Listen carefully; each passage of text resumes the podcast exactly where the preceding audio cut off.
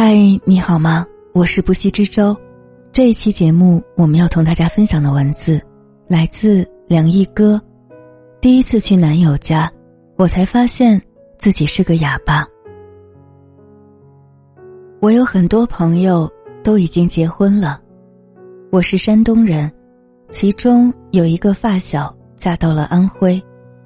对于我们那个偏僻的小县城来说，这绝对。算得上远嫁，不是没有过犹豫。当初结婚的时候，他和家里闹得关系特别僵，他的妈妈几乎到了自杀威胁的地步。可最后，在女儿的热泪面前，还是忍痛选择了妥协。他们的婚纱照真的很漂亮，发小是我们几个当中长相最为出众的一个，照片上。她的老公也是个清秀的少年，颜值超高的两个人甜蜜一笑，虐死了多少单身狗。可最近不小心翻到了发小的朋友圈，他说：“如果杀人不犯法，你早就死了八百次了。”配图是她老公宿醉之后的侧脸。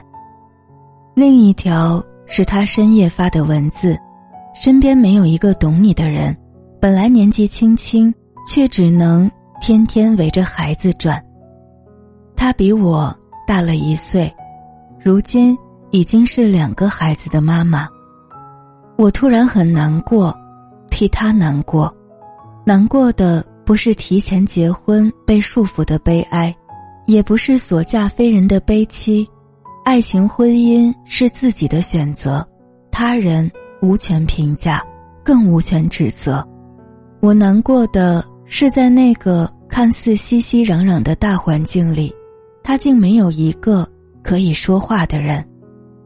相比较从未绽放过却已经失去了绽放的机会的人生，勇敢选择之后，却发现命运依然在你面前埋下了另一颗地雷。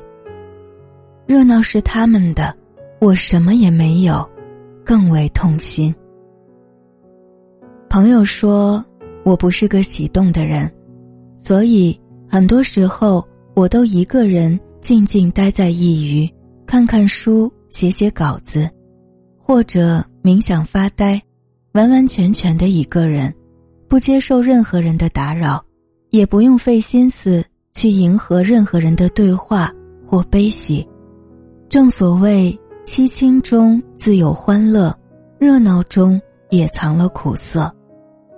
坦白讲，一个人与自己相处，那不叫孤独，孤独是百分百的苦涩，但是独处却有着百分之九十九的快乐，顶多有一分。一书在随意中讲过这样一句话：一个人在家看电视并不算寂寞，苍白的坐在话不投机人群之中才真正凄情，可孤独却不同。记得高中毕业的时候，我参加了一次同学聚会。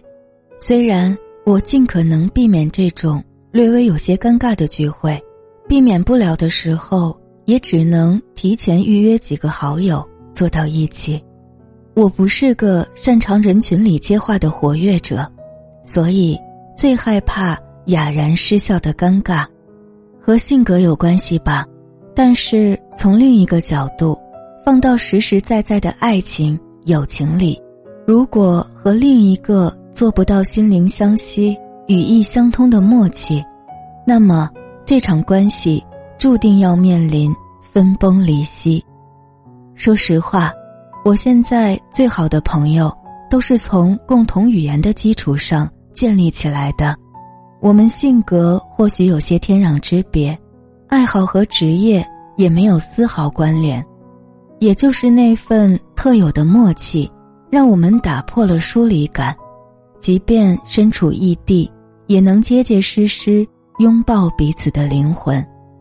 话不投机半句多，歌声再喧腾，酒杯碰撞再响亮，孤独的感受大多和周遭对象没话说有关。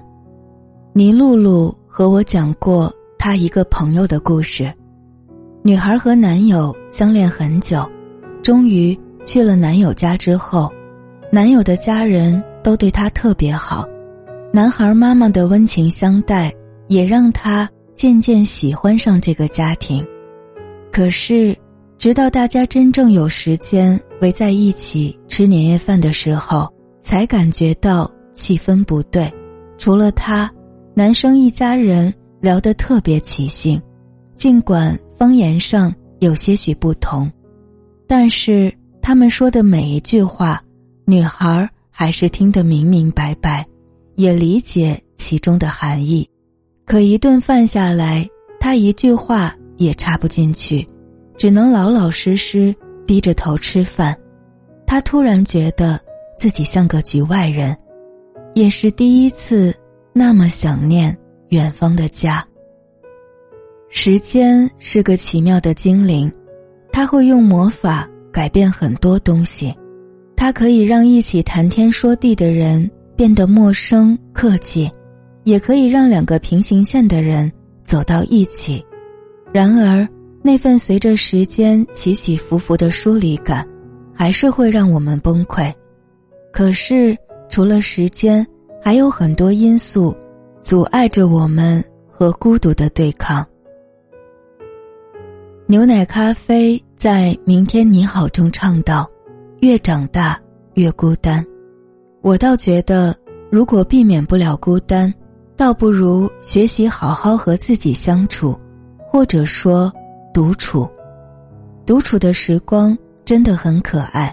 你可以抽出因融入不了环境的愤恨时间，去读一本提高情商的书，这样下次对话的时候就有足够的技巧拯救尴尬现场。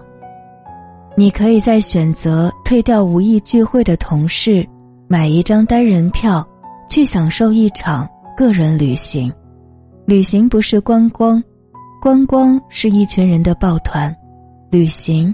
是一个人的狂欢，与其费心思想着如何摆脱孤独，倒不如花时间好好研究怎么把自己征服。女神徐静蕾说：“我不想成为一个讨人厌的姑娘，我想成为一个被自己喜欢的人。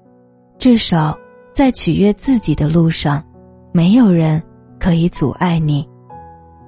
人生其实是一个。”不断做减法的过程，你不愿意承认这条法则，只是还没有足够的勇气去接受。但是时间不等人，我们还有好长的路要走，一路走一路丢，走到最后还能一起惺惺相惜的那个，才是值得珍惜的知己。朋友越来越少，好朋友越来越好。祝福。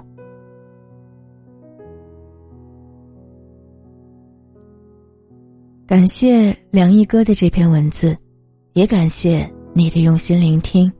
我是不系之舟，更多节目欢迎在喜马拉雅 APP 上搜索“不系之舟”，关注我。我们下期再见，晚安。